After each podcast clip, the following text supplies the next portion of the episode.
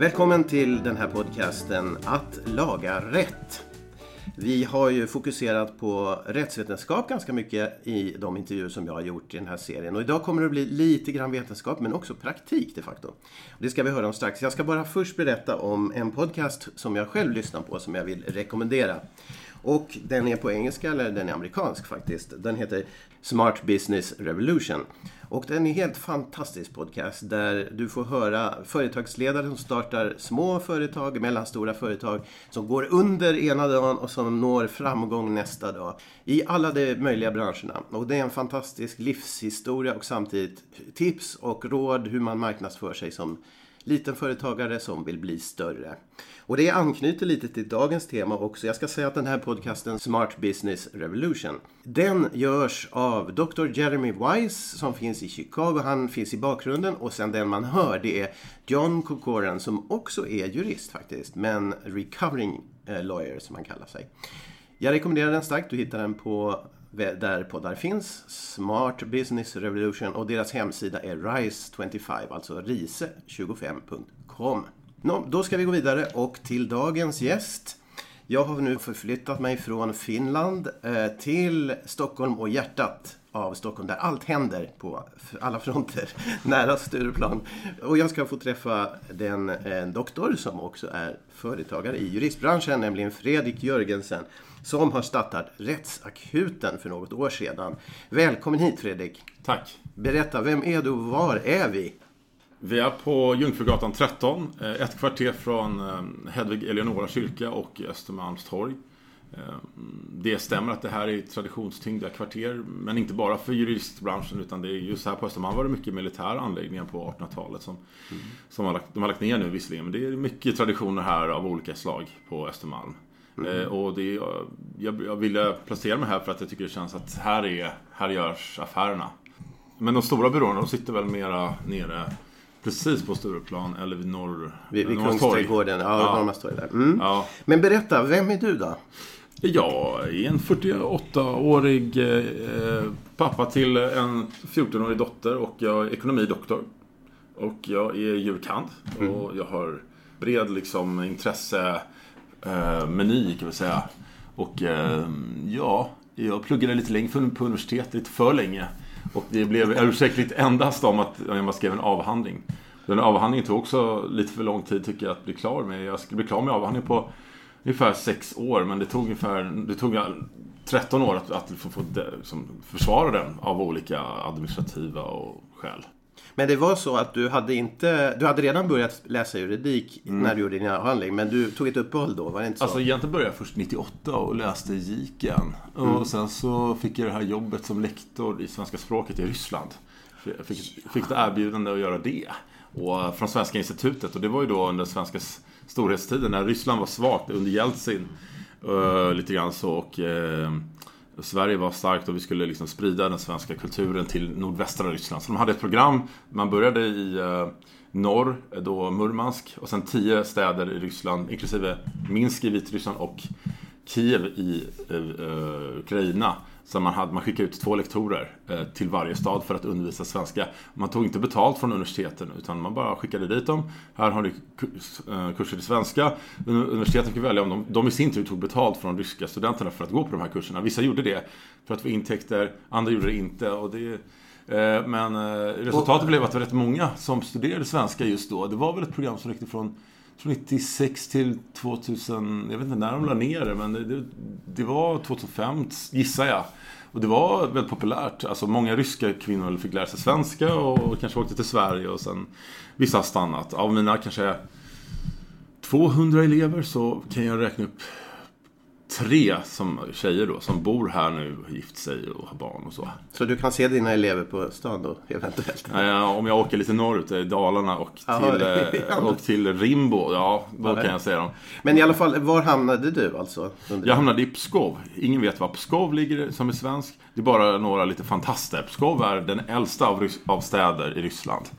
Pskov och Novgorod, de två eh, städerna. Och Pskov är ju precis beläget in till Estland. Det är ju som eh, Tartu, alltså Narva, eller Dorpat som man också kallar det. Där, sen är det bil, åker man bil ungefär eh, en och en halv timme rakt in i Ryssland komma till Pskov. Så det är eh, söder om Sankt Petersburg då? Ja, det är 20 mil söder om Sankt Petersburg. Ja, ja. Men eh, det här med ryskan, hade du det då från början? Eller kunde du, lärde du dig ryska där? Jag lärde mig ryska i armén. Sen har jag hållit det i liv i det. Det har alltid varit... Ryska är ju ett kul språk för det är ju så många olika ryssar som är här i Sverige. Jag, jag pluggade också japanska tidigare men sen så övergav jag det till förmån för ryska för jag tycker det känns eh, ja, mer aktuellt på något sätt. Det är mer säkerhetspolitik som jag också intresserat mig för. Eh, ryska är alltid närvarande, Ryssland är alltid där på andra sidan havet. Eh, Ryssland är alltid möjligt för affärer. Det är, det är som Ryssland är alltid väldigt oförutsägbart och underbart. Eh, Spännande. Men för, för det har jag ju sett att du, dels har, har du ju information också på ryska på din nu Ja. juristbyrå. Sen har du också väl att du kunde sju språk, eller vad var det? Det är något sånt ja. Jag är en språkfantast. Jag, jag har min styrka mitt språkrör. Jag har liksom en, min inbyggd liksom, eh, mikro, eh, mikrofon och inspelnings... Så jag kan liksom återge alla ljuden. Jag, det är väl det som är att ge styrkan liksom. Jag, jag, vid sådana grammatiska regler så är jag väldigt intuitiv. Jag är inte en sån här som går igenom grammatikbok och försöker memorera regelnummer och sen tillämpa dem i verkligheten. Jag, tvärtom. Jag är, jag tycker man, språket för mig, det är det som föds i stunden, i nuet, i diskussionen.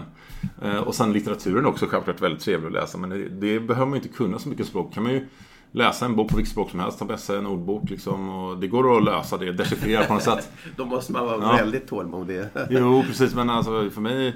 Ja, jag lär mig språk för att kunna prata det på gatan med människor för att kunna skoja. Och eh, ha, ha, ha trevligt och kommunicera så. Vardagskommunikation egentligen. Det sägs att om, om man kan skämta på ett språk så kan man det. Så att det Jaså? Ja, nej, men det är mitt mål är att lära mig kinesiska så att jag kan skoja ordentligt med kyparna. Jag, jag är inte riktigt där men jag, jag har på väg. Men då, jag skulle fråga dig då, innan vi går in på det som är din juridik och hur Mhm. du kom in på det. Så var du ju då ekonom och ekonomidoktor först. Och berätta lite om eh, vad det här, varför du hade två ben. Liksom, kunde du inte bestämma det eller hade du behov av båda? Eller hur var det? När jag började plugga på KTH första, det första jag gjorde efter gymnasiet. För jag tyckte att ja, det här med matematik var kul och sådär. Sen var, visade sig när jag väl började där att det var, det var absolut inte min kopp te alls. Eh, Utan jag är mycket mer en humanist. Det tog mig eh, två år att förstå det. Så, så att eh, jag gjorde två misslyckade försök på två olika tekniska högskolor. Dels KTH, sen Linköping. Så, så började jag plugga statsvetenskap. Jag gick till studieledaren och sa att det här, det här var ingen bra... Jag har någonting roligare, någonting mer rimligt liksom. Då sa han så här, ja men testa statsvetenskap. Så gjorde jag det. Så 20 poäng då. Och sen så pluggade jag japanska och statsvetenskap på, i, Lin- på Linköping i ett år blev det. Eh, och sen så flyttade jag tillbaka till Stockholm och började plugga företagsekonomi. Alltså för mig har, eh, jag tycker inte att man ska göra så väldigt tydliga gränser. Det är klart att det finns tydlig gräns mellan statsvetenskap och företagsekonomi. Men de sammanfaller enormt mycket. De som har, har fått lite kunskap och har helikoptersidan, det ser ju att det, allting hänger ihop väldigt tydligt. Det är bara att man, det som är mest företagsekonomi av allt, det är ju redovisning. Men finansiering, det är liksom nationalekonomi och liksom, eh, organisation, ja det är bland annat psykologi och filosofi. Eh, marknadsföring, ja det är ju sunt förnuft egentligen bara. Eh, jag menar, hur får man folks uppmärksamhet och får dem att köpa saker och ting. Eh, så, så att egentligen så är företagsekonomi, det är ju, det är ju ett, ett rätt sent ämne som, som kom, det, det uppfann de i USA som på sent 1800-tal. Va? Och det var Columbia University. Ihåg, innan de startade, eller på Handelshögskolan som är den första företagsekonomiska utbildningen i Sverige. Där var det professorn, en professor som hade studerat företagsekonomi på Columbia University i USA. Och han, man kan se, jag har faktiskt sett hans eh, anteckningsbok från föreläsningar i Columbia University. Som han sen då tillämpade på att undervisa i, på Handelshögskolan i Stockholm. De hade ju, I början hade mycket tyska professorer i, när de startade upp liksom företagsekonomin i Stockholm. Men när jag eh, har pratat med andra då i rättsvetenskap i min serie så har, jag tycker att det är genomgående att man på senare tid också har luckrat upp vetenskapen på så vis att, att man kan vara öppen för influenser från olika håll. Och det blir också så i de här intervjuerna. Att det, eh, Ja. Inte bara juridik utan det kommer annat. Och det är mer ett modernt sätt att, att kanske forska på också. Juridiken är ju ganska instängd i sitt område i och för sig. Men det har öppnats vissa dörrar kan vi säga. Juridiken är ju lite av ett reservat. Alltså i sin, i sin eh, ska man säga, mest otillgängliga form är ju juridiken någonting som utövas i domstolar och på myndigheter. och där, människ- där medborgarna är en sorts objekt som ska hanteras vars krav på rättssäkerhet ska, ska hanteras på ett, ett rättssäkert sätt. Och medborgarnas du vet, civilrättsliga förhållanden mellan varandra Ja, de har också någon, någon sån översyn med och sådär. Men, men eh, juridiken har, har ju liksom jag tror på 1800-talet var det stelare. Då ansågs ju hela skråväsendet, det var ju lite en klassfråga. Jurister och advokater, det var liksom överklassmänniskor. Och domarna, man kunde inte bli domare om man inte var, hade, kom från en speciell klass då. Men nu har ju där allting luckrats upp nu. Nu är det ju tvärtom. Nu, eh, två av tre som pluggar på juristutbildning är kvinnor och det finns ingen, man kan säga det är ingen direkt klassinriktning nu men fast det är ju väldigt, eh, det är väldigt populärt bland övre medelklassen. Ja, men jag tror att Claes Sandgren har gjort någon undersökning, åtminstone av doktorsavhandlingar som tyder på det här. Ja. Eh, Som jag vet, han är också med i mina intervjuer. Din eh, doktorsavhandling, Ja, den ja. är ju ändå in på juridiska området. Berätta kort, om du kan, kort och sammanfattat, vad handlar det om? alltså, min eh, doktorsavhandling den heter The Law Businessman. Och den, är alltså rättsentreprenören kan man säga på svenska. Och eh, den är lite en reaktion på vad jag läste när jag började doktorera år 2001. Så började man Okej, först tog man sig in på jurist, eller doktorandutbildningen, blev antagen på Södertörns högskola. Så då, då skrev jag någonting, eh, du vet, någonting väldigt översiktligt som lät bra för att börja doktorera där. Och sen så kom jag på att det fanns mycket, mycket andra. När man började läsa så fanns det mycket annat som fascinerade. Så eh, de, eh, jag läste väldigt, väldigt mycket och, blev, och så blev jag intresserad av någonting helt annat än det jag hade sökt på. Det. Man skriver ju liksom det här vill jag forska om. Och sen det där kastade jag bara ut genom fönstret efter ett tag för jag tyckte det var, det där bara föll i glömska. Eh, så, så det, slut blev det ju att man, man läste ju in forskningsläget på det som jag tyckte var intressant. Och det var nästan alltid affärs... Eh, situationer och affärs, affärer i relation till normer och rättsnormer men också andra normer.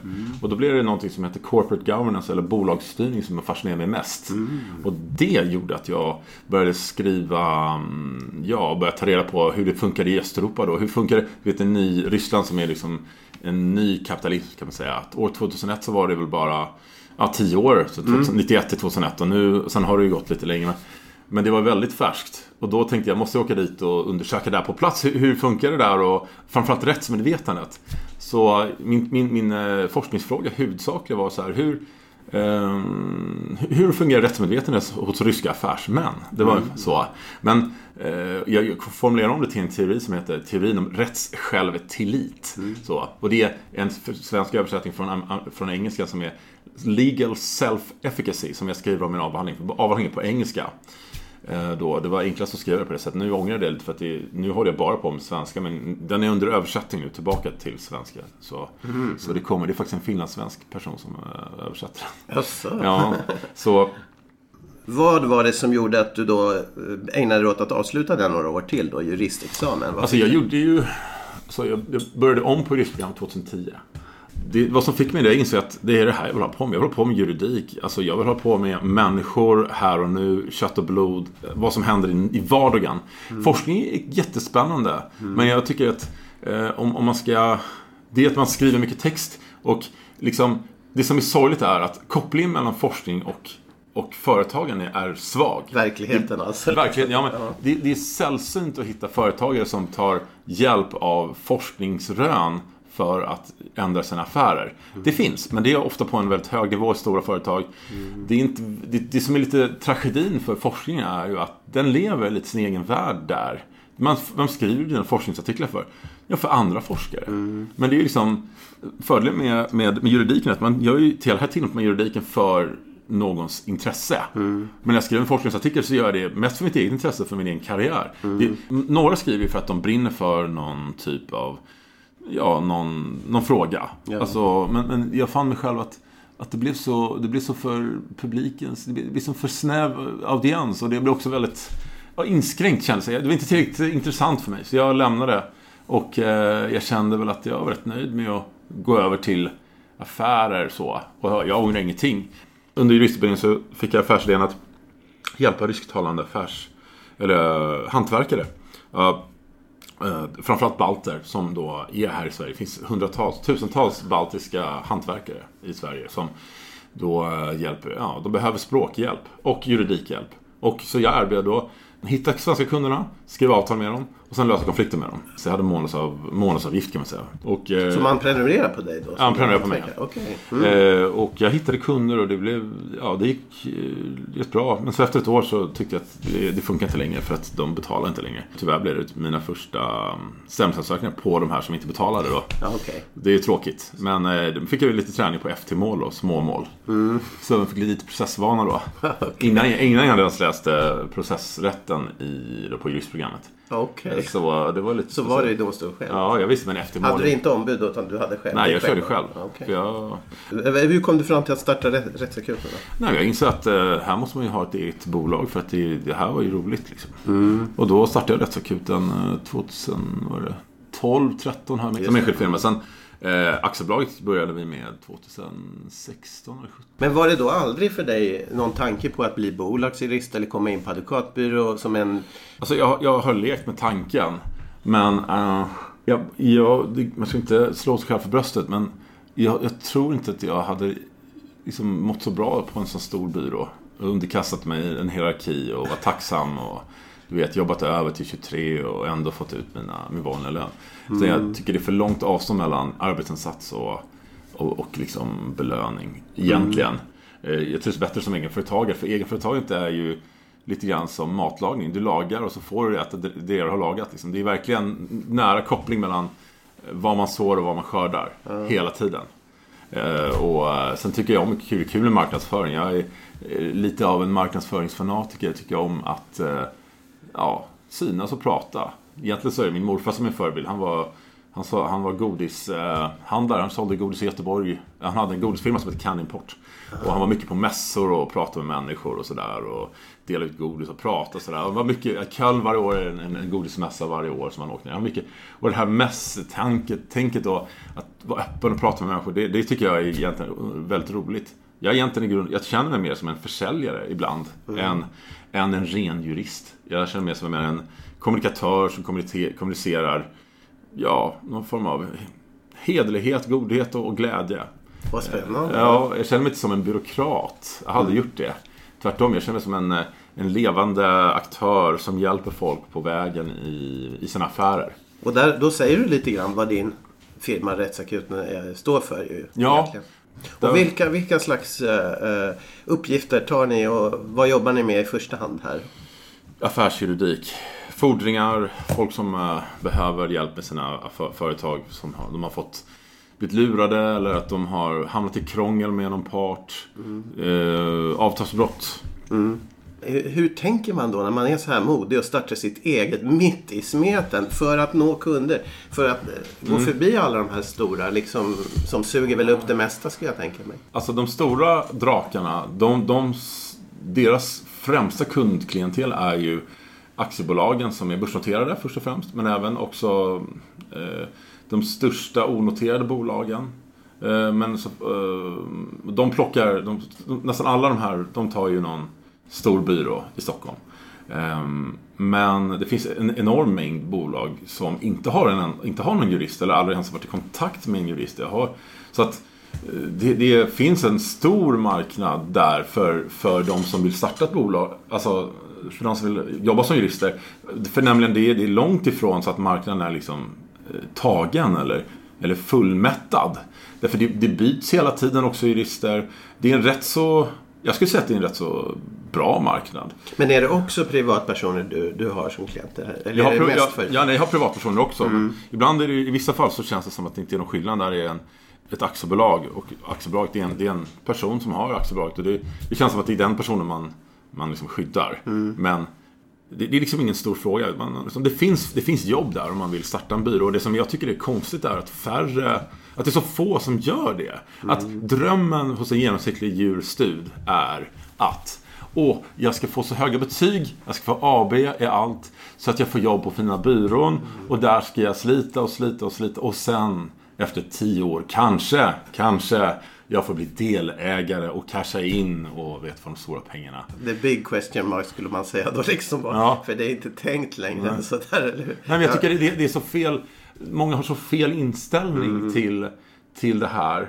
Men det här Ja. med praktiskt då, att, att vara ett, att vara, vad finns det för utmaningar att vara enskild eh, jurist och ha aktiebolag? Du har en, en kollega som vi kanske får träffa längre fram också. Ja, ja. Men, men större än så är ni ju inte nu. Vad är det för utmaningar att vara så ensam? Utmaningen är att man, man får ju inga stekta sparvar. All, alla affärer som man får, de får man ju kämpa för själv. Mm. Och eh, det är ju marknadsföring som gäller. Man får ut och hitta.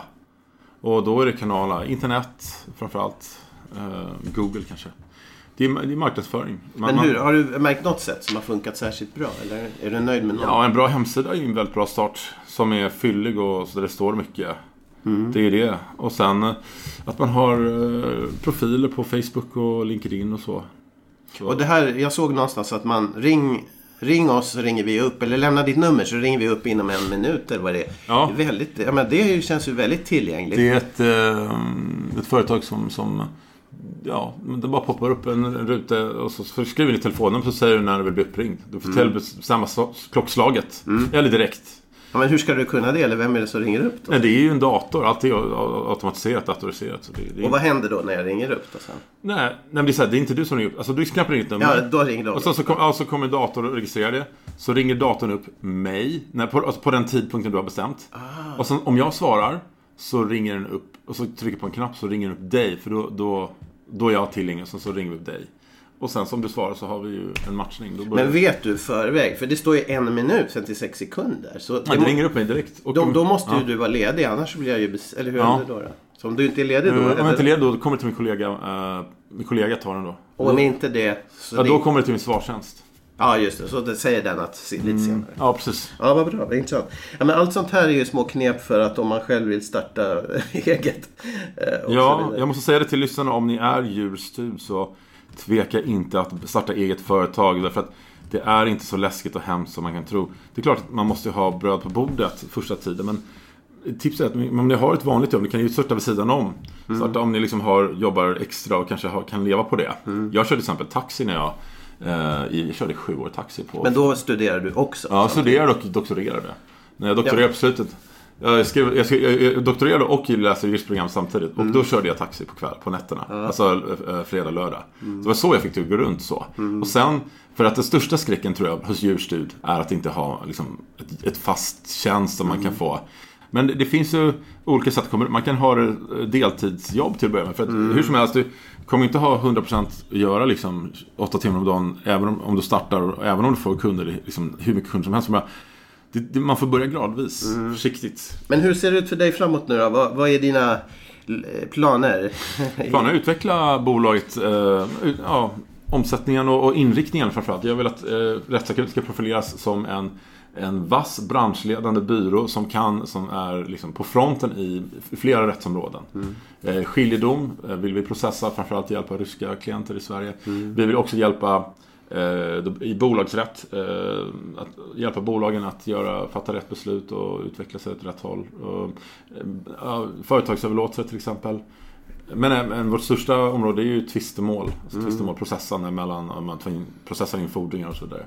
Men det här målen som du har, kommer det att ställa krav på hur eh, rent praktiskt hur ni bygger upp och så här nu framåt? Eller är det i den linjen redan som ni går som de här målen? Vi, vi är på väg. Vi utvecklar hemsidan väldigt intensivt nu och det kommer väl lanseras inom någon månad eller så. En ny hemsida med, med mycket fräscht innehåll för den nyfikna. För inom, inom de viktigaste rättsområdena som vi anser då är avtalsrätt, f- processrätt, tvistemål. Skatt, skatterätt har vi också. Mm. vårdnadstvister och, bo, och familjerätt. Ekonomisk familjerätt. Vad tycker du själv är det roligaste av alla de här? Det är att lyckas för klienten och hjälpa klienten. Det gick ju till exempel häromdagen när jag lyckades få min klient själaglad genom en, att förlikas. Han hade jobbat i ett och ett halvt år på Gotland för ett företag och inte fått betalt. Och då kom han till mig för att vi skulle stämma dem. Och eh, vi stämde på en, en hög siffra men vi förlikades på en lägre. Men han blev jätteglad. Han kände sig lycklig för att han blev um, han tyckte att nu det var värt det och han fick lite erkänsla, erkänsla äntligen så. Jag inte att han hade fått, fått någonting till slut. När han hade blivit erkänd. Eh, nej, men det roligaste är också att skriva avtal på, på kreativt sätt och visa kunderna nya knep som de inte visste för att få bättre villkor för sig själva. Jag, jag skrev ett avtal här i, i somras för en klient som Eh, Och då fixade till så att eh, de fick skiljedom, alltså att motparten skulle betala deras rättegångskostnader vad som än hände. I skiljedom. Och då blev det väldigt hög uppförsbacke men också väldigt bra för min klient. Och du vet, jag älskar att få ge klienten maximalt nytta. Alltså, så mycket nytta att de förstår det först när, om det blir problem, att de måste tillämpa avtalet då. Namnet, Rättsakuten, kan vi bara säga sist om det?